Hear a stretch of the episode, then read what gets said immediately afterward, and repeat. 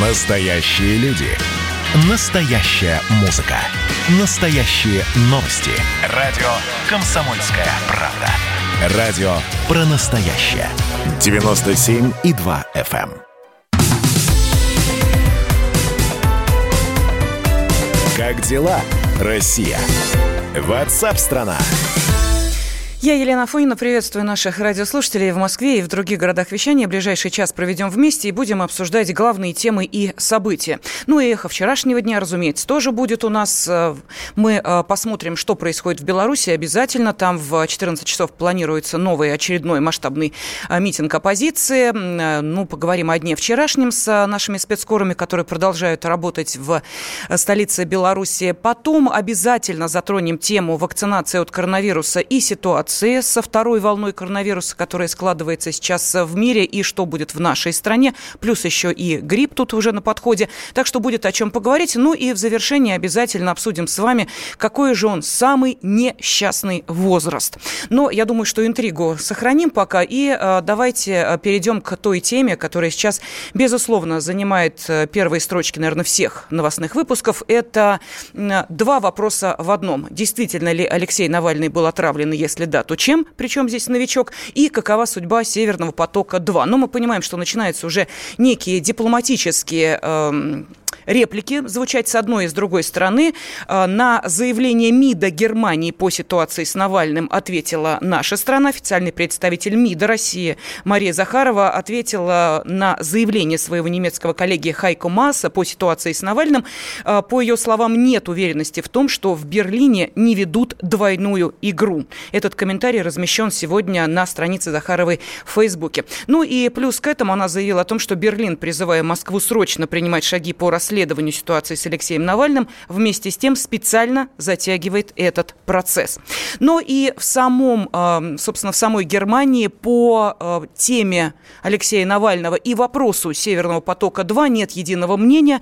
Понятно, что а, звучат заявления о том, что эти две темы нужно рассматривать отдельно друг от друга. Вот министр иностранных дел Германии Хайка Мас предупредил, что отказ от строительства газопровода «Северный поток-2» из-за сообщения об отравлении Навального Навального может иметь серьезные последствия для немецких компаний. Об этом а, он заявил в интервью немецкой воскресной газете. Те, кто требует этого, должны понимать последствия. В проекте «Северный поток-2» задействованы более 100 компаний из 12 европейских стран, причем около половины из них – германские.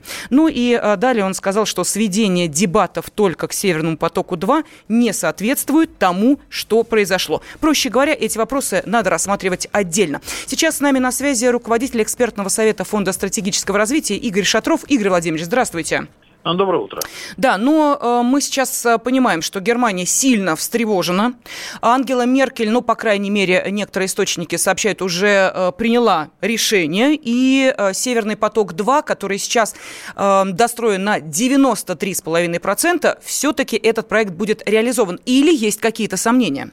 Ну, кому-то хотелось, чтобы этого решения было в последний момент отменено, и я думаю, что не мы увязываем в один пакет да, э, два вопроса. Вопрос с Навальным и вопрос с Северным потоком-2. Как раз э, тем, кто эту провокацию организовал с Алексеем Навальным, очень хотелось бы, чтобы Германия восприняла как, как следует да, историю с Навальным и тем самым не захотела продолжать вот эти экономические взаимовыгодные отношения с Российской Федерацией по причине вот того самого ЧП, которое случилось в России, который невольным образом э, вовлекли или, или вольным образом вовлекли Германию. Я думаю, что Ангелу Меркель на излете ее э, карьеры решили таким образом подставить, и пока она держит удар, но весьма непросто ей этот удар выдержать. Но мы понимаем, что здесь речь идет даже э, не столько о судьбе политика, сколько о судьбе экономики Германии, потому что ведь э, не секрет, что если будет сорван этот проект, который, давайте вспомним, уже был, ну так скажем, да, на определенной грани сомнения, когда были введены американские санкции против зарубежных компаний, которые работали на строительстве Северного потока-2, и мы помним, чем это закончилось. Пришлось немножечко этот проект отодвинуть по сдаче. Вот сейчас все уже близко к завершению, но, однако, мы понимаем, что если вдруг на финальной стадии проект срывается, то, на секундочку, Германии придется платить достаточно серьезную компенсацию. И кто же захочет расставаться с деньгами и, естественно, дешевым топливом? Но мы же понимаем, что Соединенным Штатам э, это безразлично. У Соединенных Штатов свои как раз те самые экономические интересы, может быть, даже больше, чем в данном случае геополитические, играют роль. И Соединенным Штатам необходимо продать свой жиженый газ. Поэтому э, опыт Э, того, как э, государство или там политические элиты сами подрубали сух, на котором сидят, уже имеется э, совсем недалеко от Германии. На Украине это происходило, да, Украина последовательно год за годом разрывала экономические связи с Россией, разрывалась до практически полного прекращения и до, в общем-то, краха экономики, да, это один из основ... одна из основных причин разрыва экономических связей с Россией. Желали сделать то же самое, кстати, в Беларуси, как мы видим, да, пока этого не удалось удалось, и дай бог не удастся, да. А почему Германия-то останется в стороне от этого? Мне кажется, уже давно Соединенные Штаты относятся к Европе как к своей колонии, и, соответственно, таким же образом себя ведут, как и с восточноевропейскими странами, как и с Украиной, потому что, ну, закончился, закончился в третьем мире, так называемом, да, закончились источники, э, к которым, к которым можно было подключаться и э, пополнять свои запасы. Теперь Европа такой же третий мир для США. Поэтому и и вот эта провокация, в которую попала Германия, она и была призвана сделать так, чтобы Германия подрубила сук, на котором сидит, и поставила политические принципы, причем э, совершенно, ну, как бы необоснованно, без каких-то расследований, да, политические причины поставила выше экономических. Угу. Вот я думаю, что в данном случае, конечно, на кону экономика но э, тем, кто это все придумал и организовал, а это не Германия все-таки. Не зря э, в Бундесвере проводили анализы, да, например, да, Бундесвер это НАТО, а НАТО это Соединенные Штаты. Все-таки никакая не Германия, к сожалению, для Германии, да. Спасибо. Поэтому я думаю, что вот в этом направлении сейчас работают а, специалисты для того, чтобы Германию просто а, отключить от, от России, да, разорвать отношения как можно более жестко. Спасибо. Руководитель экспертного совета Фонда стратегического развития Игорь Шатров прокомментировал, ну, скажем так, экономико-политическую составляющую, но остается еще и определенная интрига. Что же на самом деле произошло с Алексеем Навальным? И вот здесь, опять же, давайте вспомним, что Германия говорит, Россия как-то неактивно нам в этом помогает. МИД нашей страны говорит о том, что да вы, собственно, и не желаете желаете э, слушать, что мы вам говорим, и, соответственно, проводить совместное расследование, к которому, кстати, призывает и Нацмедпалата нашей страны, которая обратилась к врачебной палате Германии, чтобы создать совместную экспертную группу для оценки причин состояния Алексея Навального. Вот что рассказал об этом детский врач Леонид Рошель. Судьба Навального волнует многих.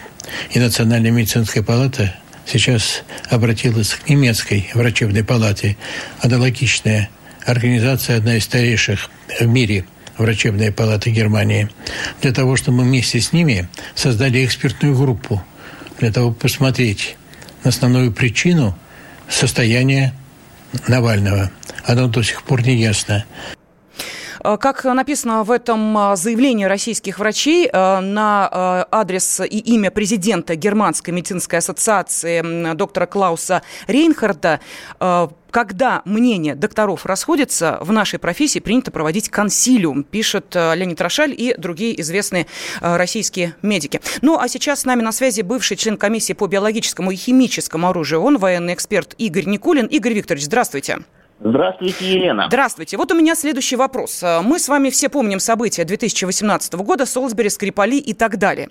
Если проводить определенные параллели, то здесь как-то не увязывается одно с другим, потому что то, как был зачищен Солсбери, когда чуть ли не весь город был э, на осадном положении, когда сжигали мышек, хомячков, белочек в парке и так далее, как-то не сочетается с тем, как в данной ситуации э, действуют э, власти Германии, да и, собственно, наши российские медики, если есть такая угроза. Например, с теми, кто летел в одном самолете с Алексеем Навальным, с девушкой-поклонницей, которая с ним сидела на соседнем кресле, и как-то мы видим, что вроде тьфу -тьфу, здорова она, и никаких э, сообщений об этом нет. Ш что вы можете сказать? Э, где тут неувязочки-то? Да неувязочек тут очень много. Поэтому я тут вообще, по-моему, ничто и ни с чем не увязывается. Потому что все симптомы, которые мы видели у Алексея, они, в общем-то, не имеют ничего общего с отравлением боевым фосфороорганическим соединением. Поэтому э, совсем, не, совсем, другие, совсем другая симптоматика. Но, Игорь Викторович, давайте еще раз. Вот смотрите, на этой неделе э, правительство ФРГ выступило с утверждением, что токсикологи Бундесвера, основываясь на результатах анализов Навального, пришли к выводу, что он подвергся воздействию отравляющего вещества из группы «Новичок». У меня сразу ну. возникает опять же вопрос, как у э, обывателя, который следил за тем, что происходило со Скрипалями. Простите меня, те э, э, врачи, которые его встречали, тот самолет, который его доставил в Германию, в конце концов, тот эскорт, который его сопровождал, они сейчас все должны быть в больнице. Ну, в общем, по-хорошему, конечно, да. Но я хотел бы тут небольшое пояснение дать, что вещество из группы «Новичок» и бинар, советский бинарный нервно-паралитический газ «Новичок» – это две большие разницы. То есть эти вещества, то есть это и смысл бинарного оружия, что вещества, скажем, не очень токсичные относительно, или, может быть, даже вообще не токсичные – они соединяются вместе, и в момент взрыва получается боевая смесь, которая там одна из действительно самых токсичных вообще веществ на Земле. Это только в момент взрыва. Если взрыва не было, значит не было и новичка. Ну, может быть, какое-то вещество из этого списка можно использовать для отравления человека. Но это уже совсем другая категория. Это никак нельзя называть боевым отравляющим веществом. Спасибо. Военный эксперт, бывший член комиссии по биологическому и химическому оружию. Он, Игорь Никулин, был с нами на связи. Как дела, Россия? Ватсап-страна! Настоящие люди. Настоящая музыка. Настоящие новости. Радио «Комсомольская правда». Радио про настоящее.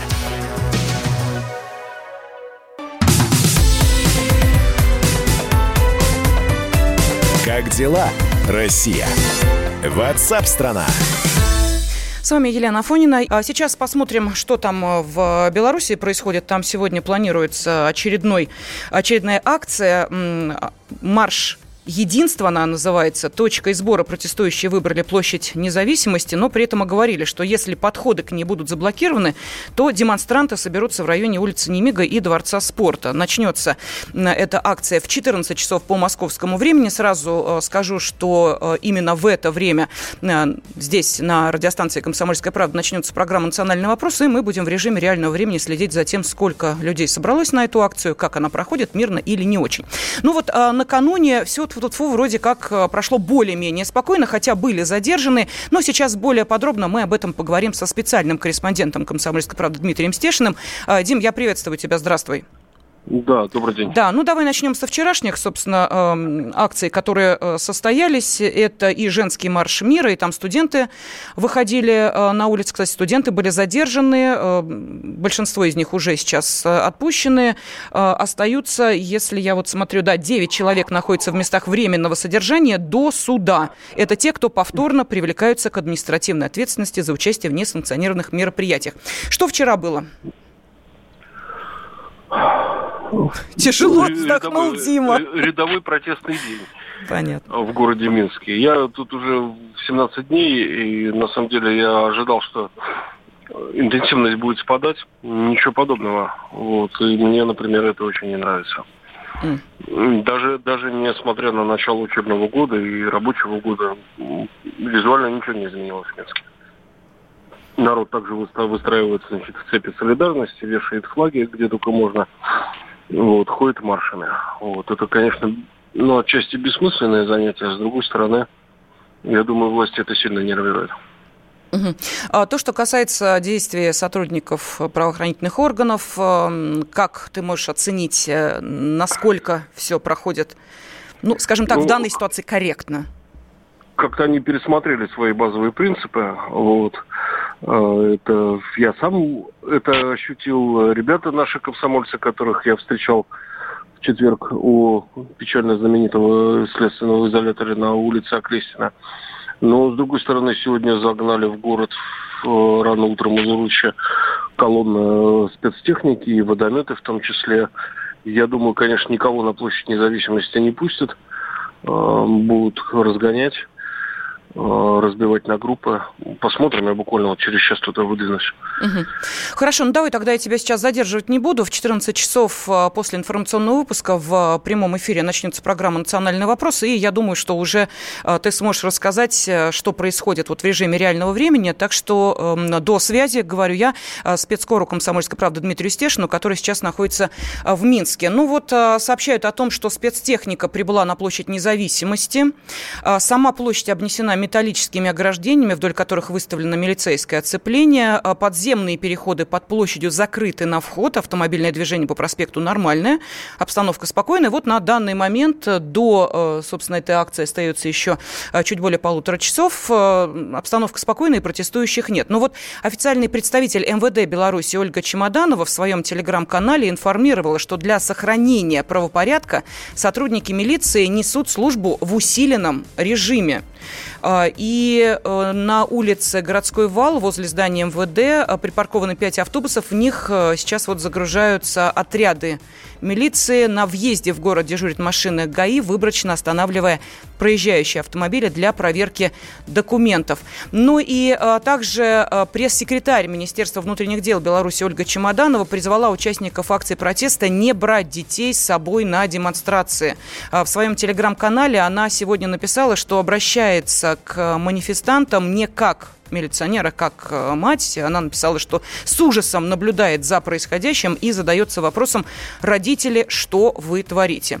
А, также она указала, что некоторые участники демонстрации носят на руках грудных детей на протесты, берут с собой ребенка на митинги, гуляют за руку со школьниками среди толпы и ОМОНа. Почему вы не понимаете, какому удару подвергаете неокрепшую детскую психику? Задает она вопрос. Вы блокируете проезд машинам детской э, коляской с ребенком, ради чего взрослые не заигрались ли вы в революцию? Прошу, одумайтесь, не втягивайте в политику детей, дайте им шанс на детство, которое было у нас спокойное и безопасное.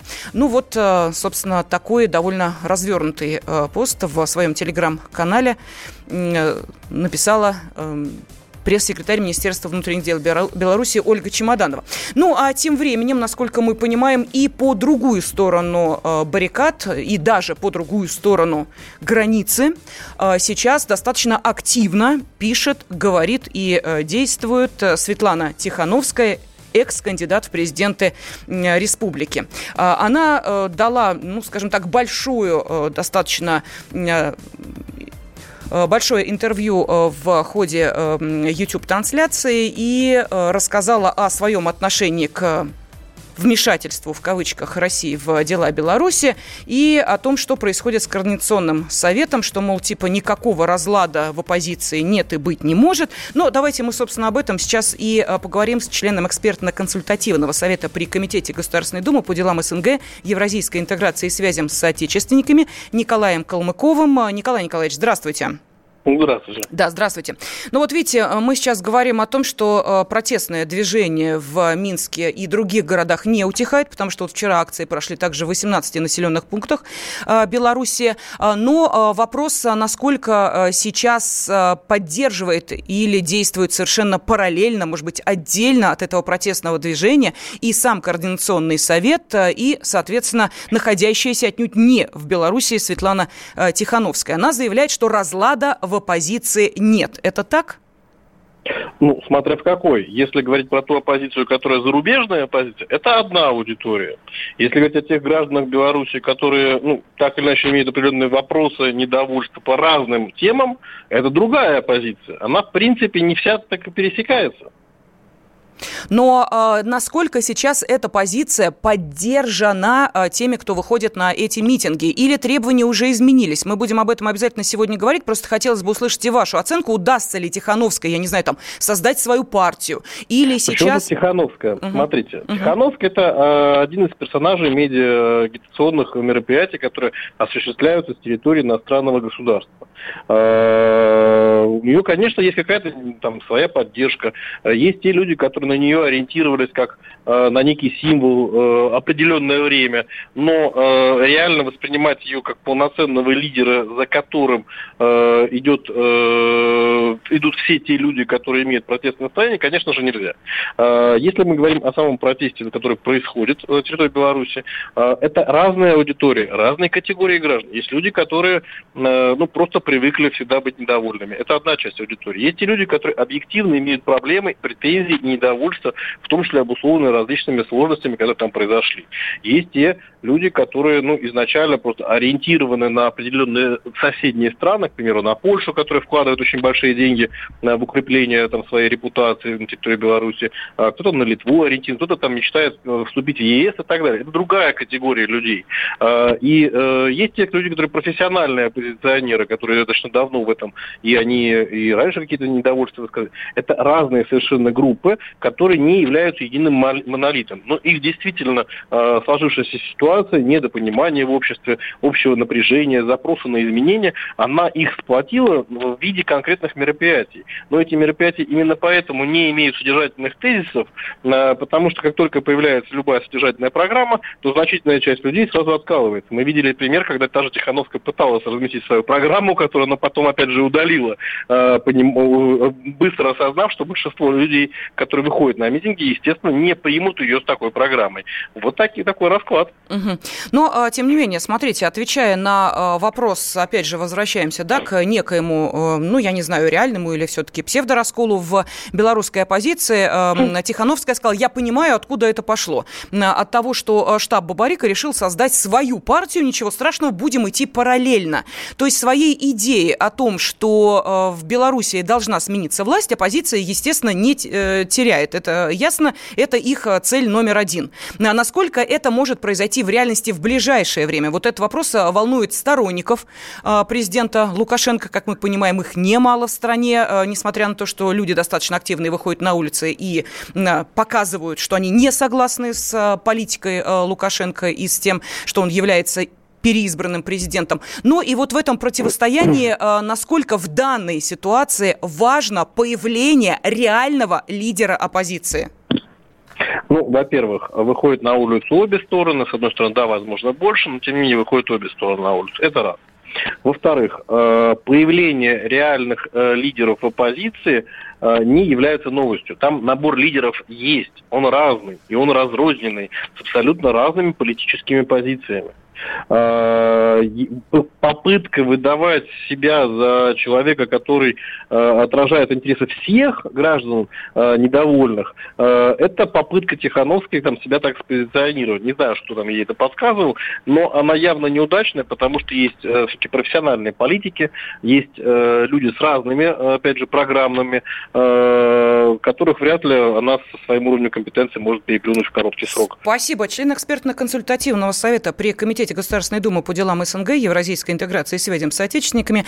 Николай Калмыков был на связи с нашей студией. После информационного выпуска середины часа поговорим о второй волне коронавируса. Как дела, Россия? Ватсап-страна! Георгий Бофт. Политолог, журналист, магистр Колумбийского университета – обладатель премии «Золотое перо России» и ведущий радио «Комсомольская правда». Авторскую программу Георгия Георгиевича «Бофт знает». Слушайте каждый четверг в 17.00 по московскому времени. А что такое деньги по сравнению с большой геополитикой? Мы денег тут не считаем.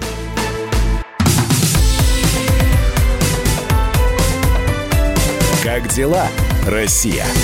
Ватсап-страна! страна всех наших слушателей приветствую я, Елена Афонина, и в Москве, и в других городах вещания. И, конечно, желаю всем здоровья, потому что сейчас будем как раз возвращаться к теме коронавируса, второй ли волны или эм, сочетания коронавируса и э, новых штаммов гриппа. Ну, в общем, обо всем об этом в течение ближайших 10 минут обязательно поговорим. Но министр обороны Российской Федерации Сергей Шойгу уверенно заявляет, что чувствует себя нормально.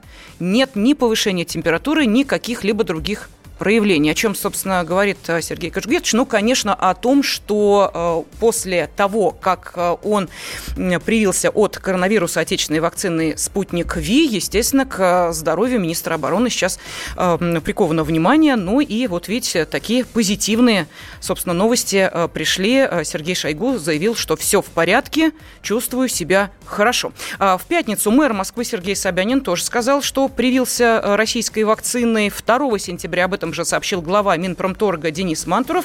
Ну а 20 августа вице-премьер Марат Хуснулин написал в соцсетях, что ему сделали прививку. Но тут возникает вопрос, когда же, собственно, жители Москвы начнут массово получать прививки от э, коронавируса. На этот вопрос и ответил мэр столицы Сергей Собянин.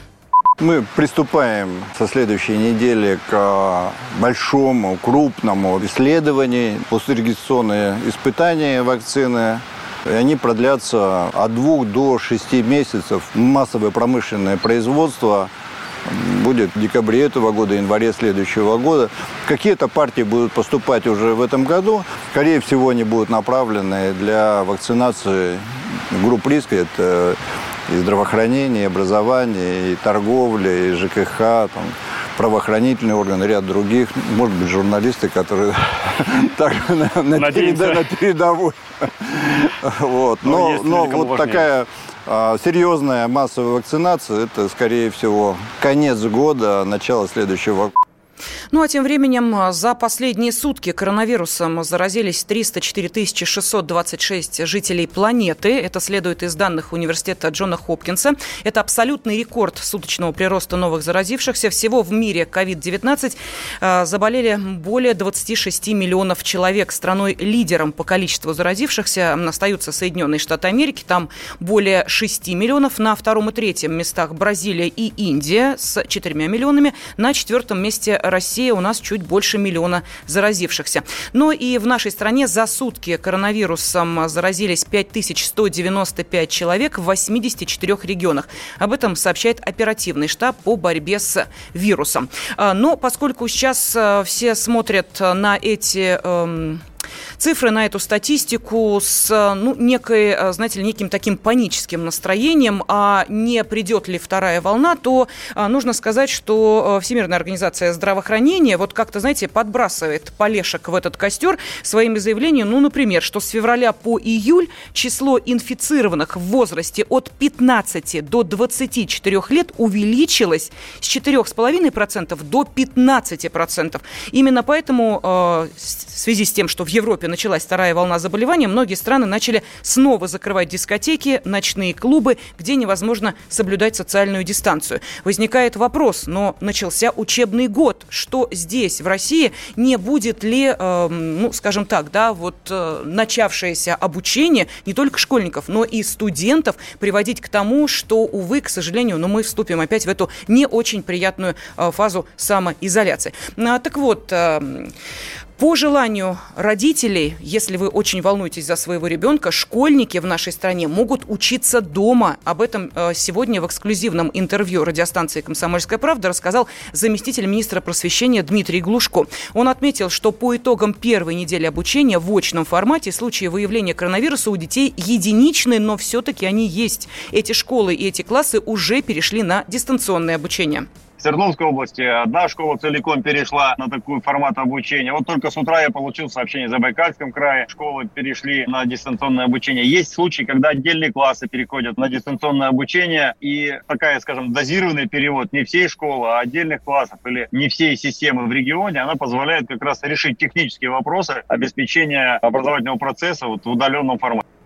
Также Дмитрий Глушко назвал главную проблему, с которой столкнулись школы в начале этого учебного года. Из-за изменения температуры и контроля состояния здоровья дети стоят толпой на входе в учебные заведения. Но есть еще одна причина, которую могут изменить сами ученики, отметил замминистра просвещения мы видим проблемы, связанные с регулированием входа детей в образовательные учреждения. И по каждому случаю, когда мы видим в средствах массовой информации, либо она поступает нам на горячую линию, мы проводим с коллегами в регионах дополнительную проверку. Ключевая проблема, самая массовая, которая возникает, почему дети стоят на входе. Ну, во-первых, не везде сумели правильно отрегулировать вход, используя не один вход в образовательное учреждение, а то, которое есть вообще в принципе в, это, в эти помещения. А во-вторых, конечно, есть и другая проблема, когда дети приходят раньше, чем им назначено время Ведь формирование каскадных расписаний занятий, оно было сделано для того, чтобы как раз уменьшить количество одновременно входящих в здание. Но детей достаточно сложно держать в такой дисциплине, чтобы они пришли ровно там в период там, 10 минут, когда им назначается для прихода. Но помимо коронавируса, за которым мы следим уже, ну, вот э, без э, малого год, э, есть и еще одна сезонная напасть, к которой мы традиционно вроде как готовы, но, тем не менее, в этом году возникает много вопросов. Я говорю о новых штаммах гриппа, которые к нам вот должны поступить осенью и зимой, с которыми, как говорит Роспотребнадзор, ни в прошлом, ни в позапрошлом году мы не встречались. То есть здесь достаточно много вопросов, которые мы хотим задать врачу-эпидемиологу Эдуарду Шункову. Эдуард Михайлович, здравствуйте. Здравствуйте. Вот смотрите, прививочная кампания от гриппа началась 1 сентября. Вот когда надо успеть привиться и кому, может быть, торопиться с этим не стоит? Но прививаться в любом случае стоит ежегодно. И в первую очередь прививаться нужно людям с ослабленным иммунитетом, тем, кто тяжело переносит инфекцию, то есть пожилым людям и детям. Потому что грипп характерен тем, что он вызывает большое количество осложнений, основной из которых это пневмония. А пневмония, как мы все знаем, она очень, очень часто может привести к летальному исходу, особенно у лиц, у которых иммунитет не вырабатывается.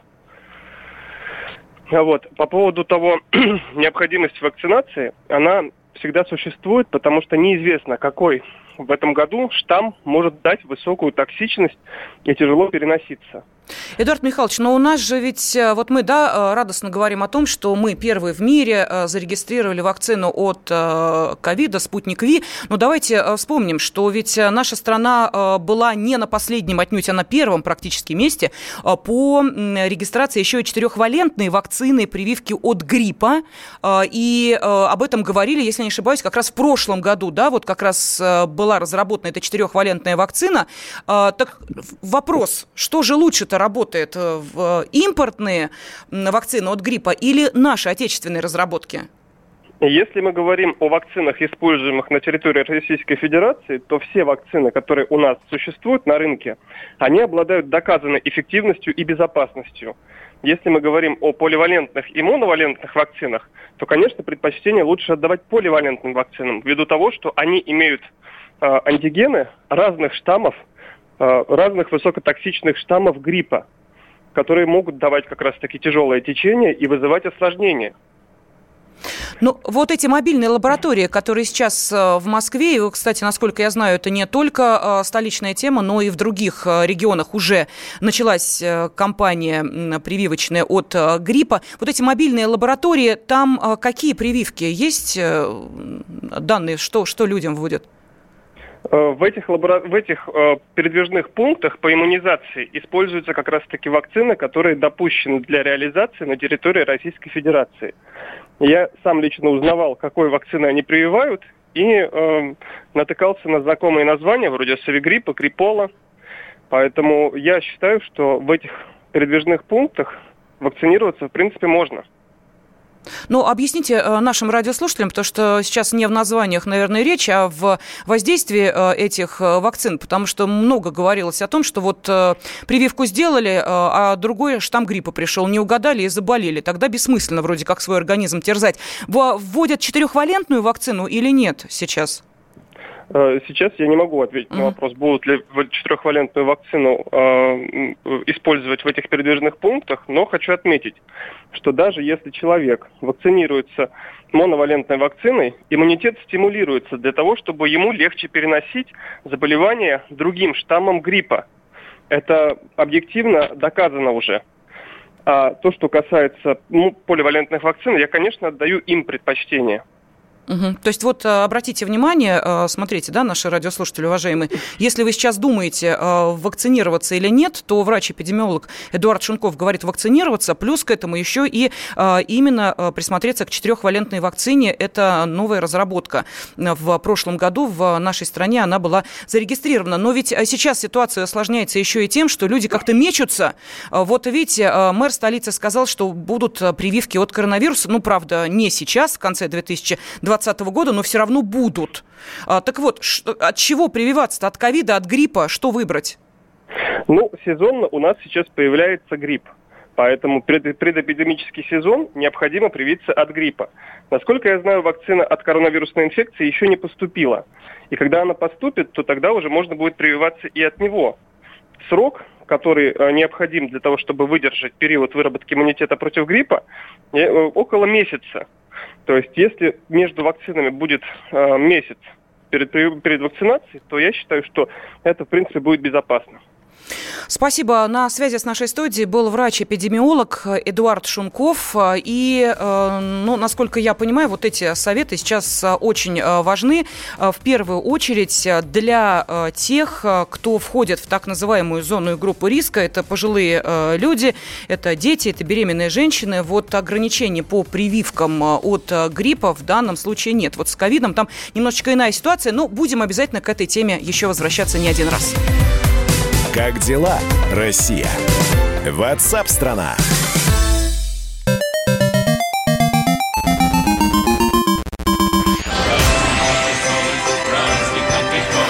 Видишь суслика? Нет. И я не вижу. А он есть.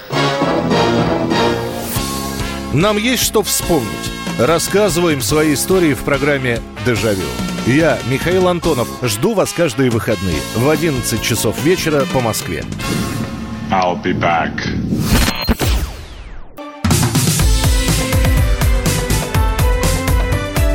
Как дела, Россия? Ватсап-страна!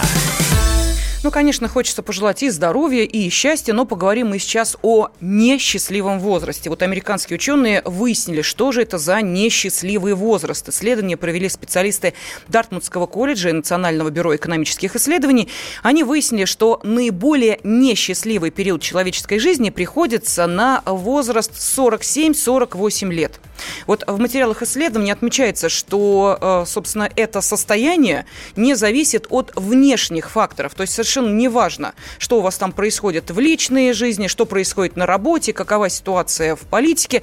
В материалах исследования отмечается, что это следствие биохимических процессов в организме и уровня гормонов. То есть самый счастливый период приходится на 18-20 лет, потом ситуация ухудшается и достигает своего пика примерно в 47 лет.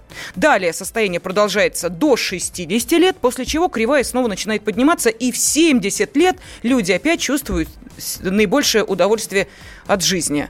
Но э, еще говорят, впали в детство. Но вот в данной ситуации, если говорить об уровне счастья, то, наверное, это где-то одно другое подтверждает. Но, э, причем э, очень интересный разброс по странам. Вот смотрите, у жителей развитых стран кризис наступает в 47 лет, в развивающихся государствах в 48 лет и 2 месяца, а в России, Китае и Мексике в 43 года.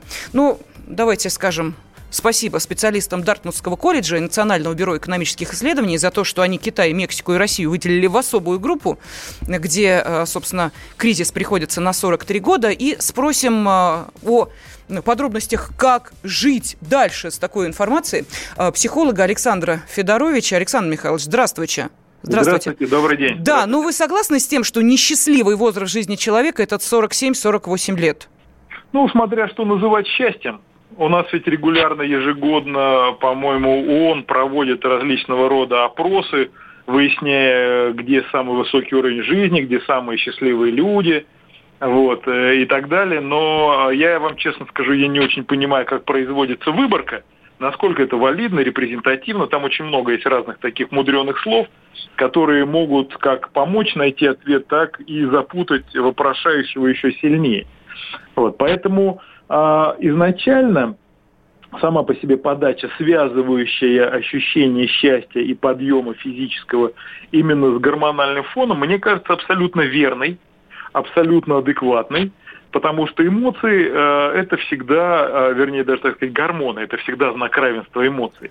И, естественно, возраст э, 40-50 это период, когда э, гормональный фон очень плавно, но очень уверенно угасает.